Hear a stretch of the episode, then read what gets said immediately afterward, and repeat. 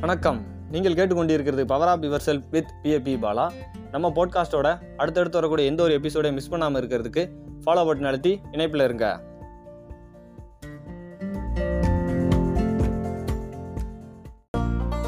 இந்த எபிசோடு வந்து new year ரெசல்யூஷனோட அடுத்த பார்ட் இந்த எபிசோடு ஒரு இன்ட்ராக்டிவான எபிசோட் காரணம் என்ன அப்படின்னா இந்த எபிசோடில் உங்களை பற்றி இரண்டாயிரத்தி இருபத்தி ரெண்டு இரண்டாயிரத்தி இருபத்தி மூணுக்கான சில கேள்விகள் இருக்குது அதனால் இந்த எபிசோடு வந்து ரொம்ப இன்ட்ராக்டிவாக இருக்கும். நம்ம இப்போ ஒரு செலிப்ரிட்டி ஒரு இன்டர்வியூ நடக்கு அப்படின்னா அந்த இன்டர்வியூ வந்து ரொம்ப ஆர்வத்தோடு போய் கேட்போம். அந்த செலிப்ரிட்டிகிட்ட என்னெல்லாம் கேள்வி கேட்க போகிறாங்க அதுக்கு அவங்க என்னெல்லாம் பதில் சொல்ல போகிறாங்க அப்படின்னு சொல்லி ரொம்ப ஆர்வமாக போய் அந்த இன்டர்வியூ வந்து எக்ஸ்பெக்ட் பண்ணுவோம். பட் இது உங்களுக்கான கேள்வி அப்படின்னு சொல்லும்போது நம்மளை பற்றி நம்மளை சில கேள்விகள் கேட்க போகிறாங்க அப்படின்னு சொல்லி சில பேருக்கு சில தயக்கங்கள் இருக்கும். எப்போ வந்து நீங்கள் உங்களை பற்றி முழுமையாக தெரிஞ்சுக்கிட்டீங்களோ அப்போது வந்து உங்களோட வாழ்க்கையை நீங்கள் உங்களுக்கு ஏற்ற மாதிரி டிசைன் பண்ண முடியும். ஸோ உங்களுக்கான கேள்வியை பார்க்கறதுக்கு முன்னால் ஒரு குட்டி இன்ஃபர்மேஷன் ஒரு வெஸ்டர்ன் ஃபிலாசபர் அவரை வந்து இன்டர்வியூ எடுக்காங்க. அவரோட இன்டர்வியூ பார்க்கறதுக்காக மிகப்பெரிய கூட்டங்கள் குவிஞ்சிருக்கு. அவர் வந்து ஒரு மிகப்பெரிய சக்ஸஸ்ஃபுல் மேன் அந்த இன்டர்வியூ நடக்கும்போது அவர்கிட்ட கேட்ட ஒரே ஒரு கேள்வி உங்களோட வாழ்க்கையின் மாற்றத்திற்கு காரணமாக இருந்தது என்ன? அந்த கேள்விக்கு அவர் கொடுத்த பதில் எல்லாரையுமே வந்து ரொம்ப ஆச்சரியப்பட வைத்தது. ஒரு சின்ன ஓவியம்.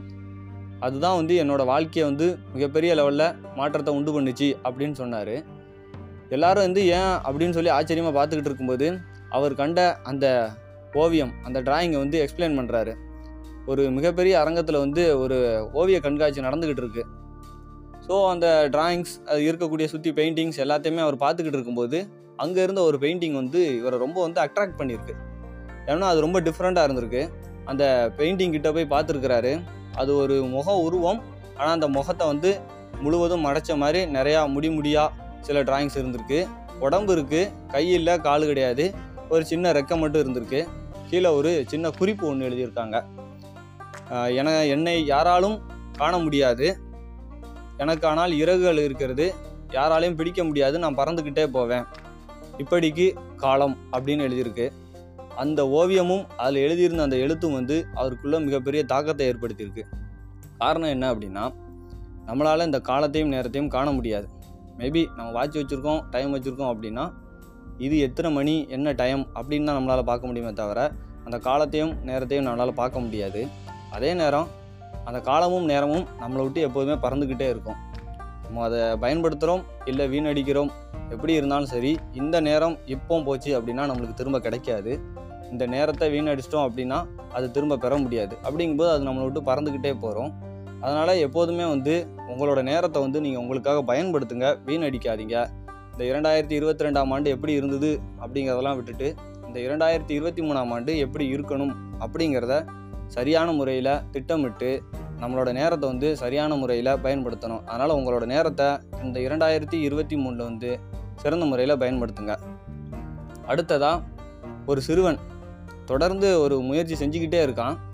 ஆனால் அவனுக்கு அவன் எதிர்பார்த்த முடிவுகள் கிடைக்கல. இதனால் மனசு கஷ்டப்பட்டு ரொம்ப வருத்தத்தில் உட்காந்துருக்கான் இதை பார்த்து அந்த சிறுவனோட தாத்தா அவன்கிட்ட போய் கேட்கும்போது அவன் தன்னோட நிலைமையை வந்து சொல்கிறான் தன்னோட பேரனுக்கு வந்து ஒரு சரியான உதாரணம் கொடுக்கணும் அப்படின்னு சொல்லிட்டு தன்னோட பேரனை கூட்டுட்டு தோட்டத்துக்கு போகிறாரு அங்கே அவர் ரொம்ப நாள் வளர்த்த ஒரு ரெண்டு மரங்களை காமிக்கிறாரு. ஒரு வேப்ப மரம் ஒன்று மூங்கில் மரம் ஒன்று இந்த இரண்டு மரத்தோட விதையும் வந்து நான் ஒன்று போல் போட்டேன். இரண்டு மரத்துக்கும் ஒரே மாதிரி நான் தண்ணி ஊற்றினேன் உரங்கள்லாம் போட்டேன். ஆனால் இந்த வேப்ப மரம் நான் வச்சு ஒரு வாரத்தில் அதில் தளிர் வந்தது. ஆனால் அந்த மூங்கில் மரத்தில் வந்து எந்த வித தளிருமே வரல. இருந்தாலும் நான் தொடர்ந்து தண்ணி ஊற்றிக்கிட்டு உரம் போட்டுக்கிட்டு இருந்தேன். ஒரு மாதம் ஆச்சு வேப்ப மரம் ஓரளவுக்கு வளர்ந்துருச்சு. அந்த மூங்கில் மரம் நான் விதை போட்ட இடத்துல எதுவுமே முளைக்கல. ஒரு மாதம் இரு மாதம் ஆச்சு ரெண்டு மூணு மாதம் ஆச்சு. ஆனால் அந்த வேப்ப மரம் நல்லா வளர்ந்துருக்குது. அந்த மூங்கில் மரம் நான் விதை போட்ட இடத்துல எதுவுமே முளைக்கல. மாதங்கள் வருடம் ஆச்சு ஒரு வருடம் இரு வருடம் ஆச்சு ரெண்டு வருடம் மூணு வருடம் ஆச்சு மூணு வருடம் நாலு வருடம் ஆச்சு நாலு வருடத்தில் இந்த வேப்ப மரம் ரொம்ப மிகவும் உயரமாக வளர்ந்துருச்சு. ஆனால் நான் அந்த மூங்கில் மரம் நான் அதை போட்ட விதைய ஒன்று கூட முளைக்கலை. அஞ்சாவது வருடம் நான் மூங்கில் விதை போட்ட இடத்துல ஒரு சின்ன தளிர் மட்டும் வந்திருந்தது. அடுத்த மூணு மாதத்தில் அந்த மூங்கில் மரம் நூறு அடி உயரம் வளர்ந்துருந்தது. ஆல்ரெடி வளர்ந்திருந்த அந்த வேப்ப மரத்தை விட மிகவும் உயரமாக வளர்ந்துருச்சு.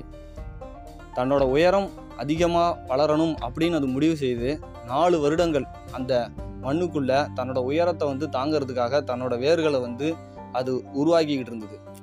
அதே போல் நீ செய்யக்கூடிய இந்த முயற்சிகள் எல்லாமே வந்து உனக்கு பிற்காலத்தில் மிகப்பெரிய பெனிஃபிட்ஸ் தரும்.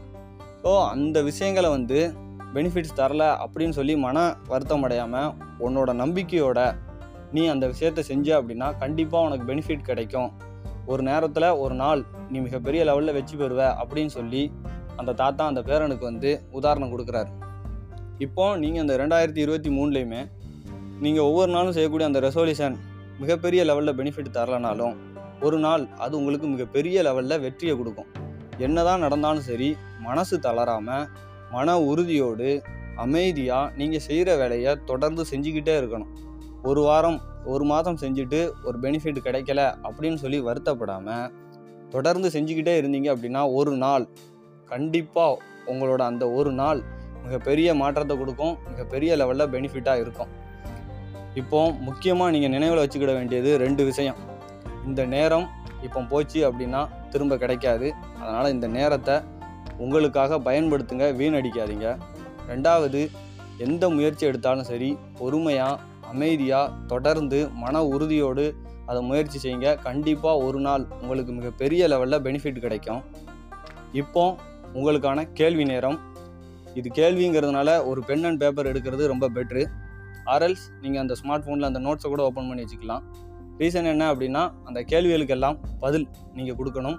அது உங்களுக்கு உண்மையாக கொடுத்துக்கணும். அப்போ தான் அந்த பதில் வந்து சரியான முறையில் இருக்கும்.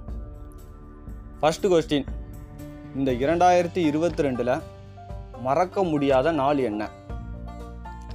அடுத்த கொஸ்டின் இந்த இரண்டாயிரத்தி இருபத்தி ரெண்டோட அன்ஃபர்கட்டபுள் மெமரிஸ் அதாவது மறக்க முடியாத நினைவுகள் என்ன? தேர்டு கொஸ்டின் இந்த இரண்டாயிரத்தி இருபத்தி ரெண்டில் உங்களோட பிறந்த நாளுக்கு உங்களுக்கு பிறந்தநாள் விஷ் சொன்ன முதல் பர்சன் யார்?